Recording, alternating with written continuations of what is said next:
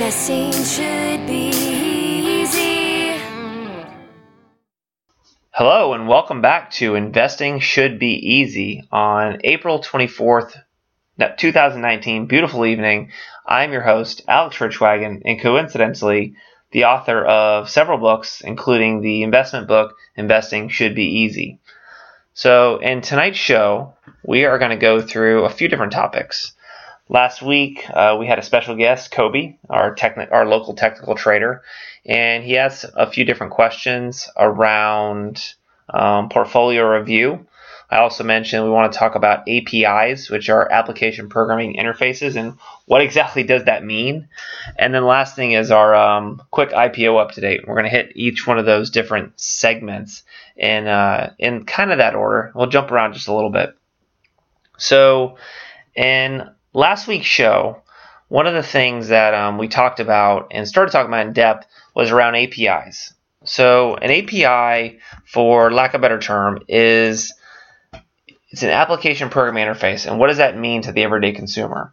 In order for Lyft and Uber to get up off the ground faster than what they were doing, they had to make connections. They had to make connections to your phone, to your contacts, to your email account, to a PayPal account, to a um, a GPS built inside your phone. They had to create connections with each one of these different items, and that's how it works as far as what an API does. This segment has been growing at a rapid, torrid pace over the last 12 months. It caught my eye. I um one of the there's many different ways on finding different stock ideas. You can use technical analysis, fundamental analysis. You can use a common sense for projects, gadgets, uh, companies that you use all the time, or you can do research.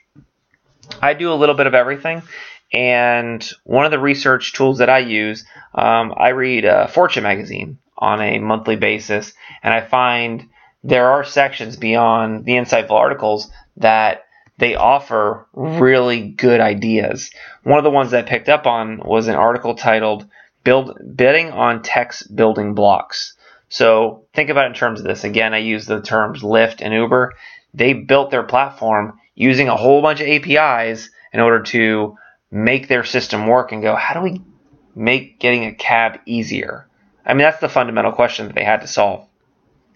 Another easy way to think about an API is um, you've heard of like weather weather channels and weather underground. They they actually sell access to their uh, weather data API. So here's an example. If you had a small business website that had a form to sign up clients for appointments, let's say you wanted to fill up a calendar and you were offering one hour time slots similar to like a doctor's office and you wanted to give them the ability to automatically create a Google Calendar event with details for that appointment. So the API comes in is to have your website server talk directly to Google server with a request to create an event with the de- given details. The server would then receive Google's response, process it, send it back relevant information, all seamlessly, even with a confirmation message to the user.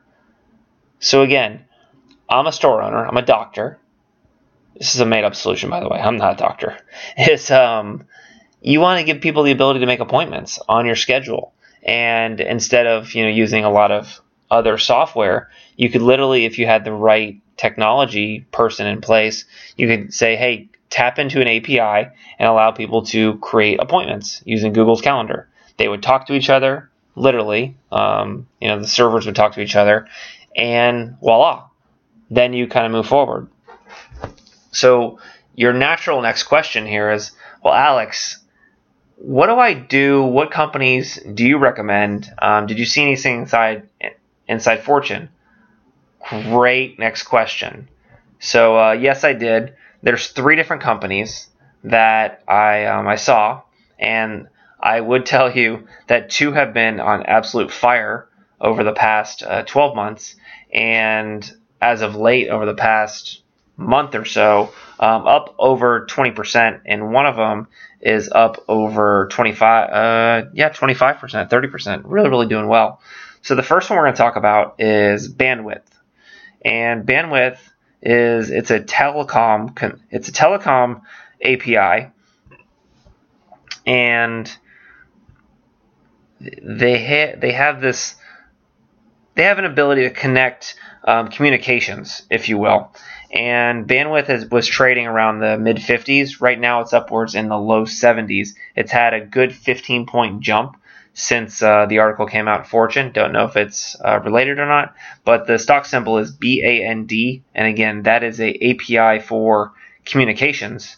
And right now, the valuation is just starting to come up to where it should be. It was trading around uh, 18 times last year's revenue on on the um, the last section, and five times its 2004 um, 204 204 million dollars in revenue.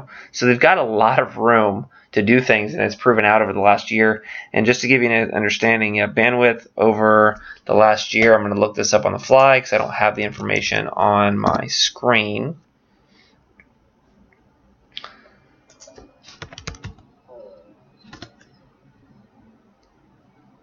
And let me go to a year. So right now trading around $72 a share. And almost 100% return in a year. It was trading around just a year ago. It um, actually no bandwidth hasn't even been around that long. I didn't know. I thought it's been around longer. It started trading um, this year. Hold on a second. No, I hit the wrong graph. So I'm wrong. It has more than doubled more than 100% return in over a year since uh, April of 2018. Company debuted in 2017, trading at $5 a share. You would be really happy. And these are the kind of things that should get on top of a little bit further, but we could probably use this idea to find out other company APIs. That's something that I want to look at and investigate and possibly come back to you in a later show. So I'm going to make myself a little note. That's something that we want to follow up on is use this idea find out what other ideas are, are shortly thereafter and maybe haven't hit where bandwidth is right now. Another one I want to mention is called Okta. Okta sells, they do um, identity management APIs. So that way, you, me, and everybody else who hates keeping passwords, guess what they do? They eliminate the hassle of passwords. That API, really, really hot. So Okta, um, another game changer right here, up over 120% since last year and up almost another 20% in the last month. So another really hot uh, API name that I like. And the last one is Atlassian, which is um, it's it's team. Uh, their stock symbol is team, and they basically play with other APIs, and they have a feature product called Jira that's used by many organizations, um, very top organizations, and the product called Jira. It's used in project management under the Lean Agile discipline. If anybody's familiar about project management, I'll give you a quick, um, you know, way back when, uh, most companies used a approach called waterfall. Waterfall was tell me what you want me to build. I'm going to go in my lab, go for six months, 12 months, and I'll come back and build it for you. Lean Agile says no, we're going to work in iterations and sprints, if you will. And instead of you tell me what you want and your business model may have changed in six months, I work with you in two to four week sprints and say, you gave me a small minimum increment. This is what I'll start building. I'm going to start building and keep building and keep building and keep checking in with you instead of waiting until all of a sudden you might not even want the product anymore. So that's what Lean Agile is, very high level. And again, Jira is the product that Team uh, builds, and Team is Atlassian's uh, stock symbol. Another um, way that I heard this was pretty interesting. It says basically if um, if you had a team of coders that ran a cookie factor cookie factory, um, Atlassian's product would supply the baking sheet to make sure that it goes through. So I thought that was pretty clever as far as a way that they are connecting the API in order to help businesses flow better. So that's a really high level of three companies, what an API is. Again, it's an application programming interface. It connects servers, connects different companies' information together to make it easier on everyday consumers to do things by giving up a little bit of, um, yes, I'm okay with sharing my Facebook profile with this other website to log in so I don't have to log in every single time and manage my account password. That's exactly what an API does. So if you've got a Facebook account, you say, use my profile, you're already logged in, and you want to log into another service, that's exactly what it does. So I hope that helps. If you have any questions, um, anything that's confusing there, alex.richwagon at gmail.com. That's alex.richwagon at gmail.com. The next item we're going to hit, um, you know, we're going to probably save the IPO updates. Pinterest did come out last week with about a 25, uh, 30% pop. I unfortunately did not get to participate in the IPO because I did not uh, qualify, which was um, sad on my part because that would have been uh, pretty cool to talk about this week. But um, they, they came out well. They, they seem to have a good business model in place. I talked about some of the numbers last week that they grew last uh, year about $750 million in revenue. They reduced some of their um, outstanding expenses by about 50%. And they seem to have a really quality, um, you know, very successful debut about a week ago. The one question that I do want to spend most of the time with um, for the rest of the show this week is a portfolio update. So Kobe put me on the spot and asked me, said, "Well, you know, we're talking about portfolios and how is your portfolio doing and how are you thinking about this stuff? How's your portfolio doing year to date?" Well, I thought about it a lot and I don't really think it's a good gauge, and let me explain why, to judge a portfolio based on four full months of the year. It's only it's just less than it's like a quarter and a half almost. As we approach as we're into the second quarter and we're well underway in earning season, I don't think you want to judge a portfolio based on four short months. Um, mine's doing very well. Um, I think it's up uh, 15 20% year to date.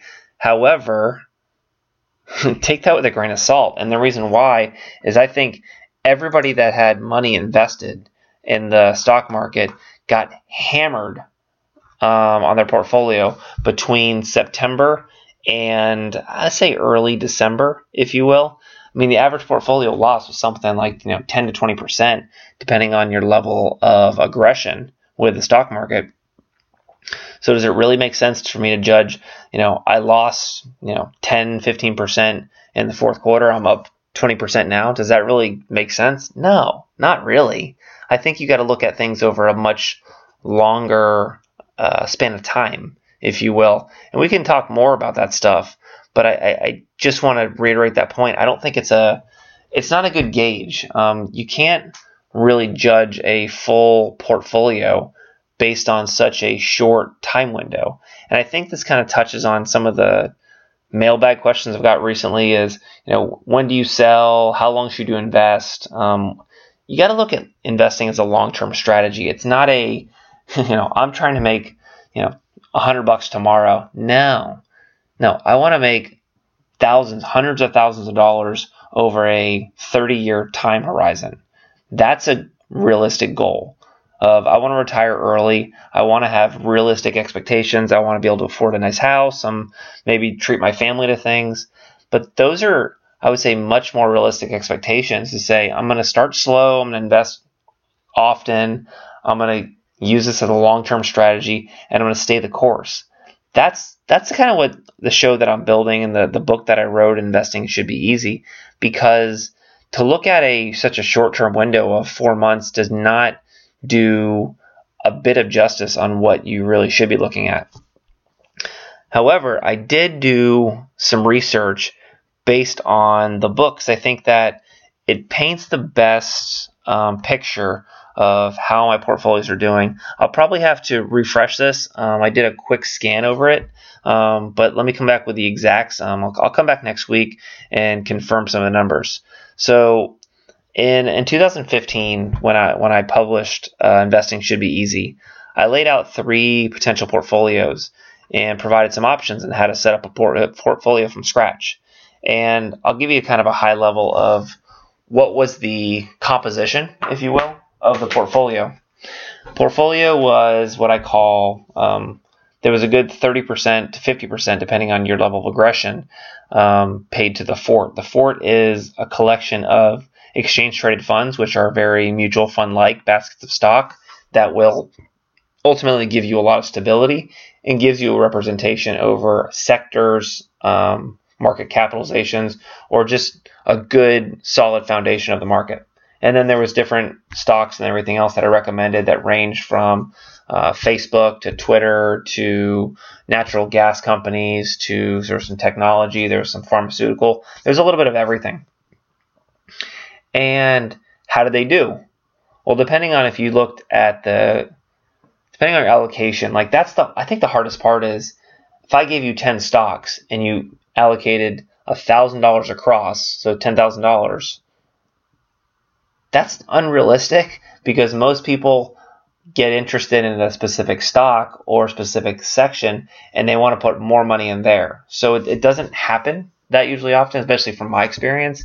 Um, but depending on if you did choose an evenly weight, which is the only way that I could possibly give you that um, portfolio performance, if you will. If you did evenly distribute the money across the three portfolios, your yielding range, and this was as of 2018, because um, that's when I you know looked at it from a three-year stretch. The average range of return was between 24, so three years three-year period, about eight percent return, up to a 54% return on investment over a three-year period. 54%, and that of course you you don't have to you know go too far into think of which one was 54. The aggressive one. The aggressive portfolio usually wins, but you've got to be able to stomach those losses over a long period of time. So let's just use the numbers. Let's say you put a, um, a $10,000 investment and you close your eyes and you woke up in uh, the end of 2018. You would have yield, yielded a, 20, a $2,400 um, to a $5,400 gain. Now, if you think, put that in context versus a typical checking account, which may pay you a dollar or two dollars, maybe ten dollars a year, that's such a huge difference. And think about in terms of, you know, you started in 2015 when I published a portfolio, published everything else, and you said, you know what, I'm just going to go with this. Um, you'd be sitting on almost a you know a 50% plus gain if you win the aggressive, or at least a 20% plus gain if you use more of the um, conservative approach. This doesn't even take account if if I had a losing position, I would sell a portion of it towards the end of the year for tax losses. If you added more to the portfolio, let's say you started with 10,000, maybe you added $50 a month, the increase of portfolio could be almost another couple thousand dollars. It, really, really goes into some of those different angles to understand like how your money would move. Again, the portfolios had a good portion of ETFs. I believe they were Vanguard products at the time. I since then like the Fidelity products a little bit more. Um, they charge lower fees. I like their platform a little bit easier. It's easier to use. Um, they're trading. Uh, I think it's like five dollars a trade in Fidelity. But then I, I, laid out a bunch of stocks that I liked at the time. That I did all the research, all the you know the hard, the heavy lifting, and for what you you pay for a book that's maybe 10, 12 bucks, a dollar a month, that could have yielded you um, thousands of dollars. That to me is a really smart move, and I think uh, really should answer to Kobe's question of, you know, how's your portfolio doing? Like that is like right there in writing, published, and something that you really can't um, dispute because it was published and I put myself out there to go do so. And I think that's the only way to kind of roll and make a portfolio of like what you're ultimately trying to help people because that's what the purpose of this podcast is about is to help you get smarter and me get smarter um, you know i've already kind of taken away an idea saying hey bandwidth um, company came out it's up it started have trading at five dollars a share it's up to $72 the return on that is crazy it's almost mind it's almost game changing um, life changing if you had the right money the right opportunity the right um, timing to do that and had the opportunity to, to go and invest in something like that. I wish I did it, but again, I learned something today. I want to deep deep diver, um, dive deeper. I can't even talk. Dive deeper into the uh, API world and see what else I can find, and maybe bring ideas like that because I think that's what this podcast is about: is getting smarter, learning together, and see if we can help each other with um, some more questions. I got um, some questions. I think we'll take that next time. Um, I don't know if Kobe will be back next week, but we'll, uh, we'll, we'll check in and we'll see what's going on there. So um, that's where we're going to leave today's show. Um, if you have any questions, comments, or uh, feedback, reached at uh, alex.richwagon at gmail.com. That's alex.richwagon at gmail.com. Hope you have a wonderful evening, and I'll see you in seven days. Bye, guys. Alex Richwagon is an investment research analyst. Any of his recommendations are that of Mr. Richwagon. The information presented is the opinion of his and only his research. You should not base your investment decision based solely on his opinion. Remember, it's your money and your responsibility.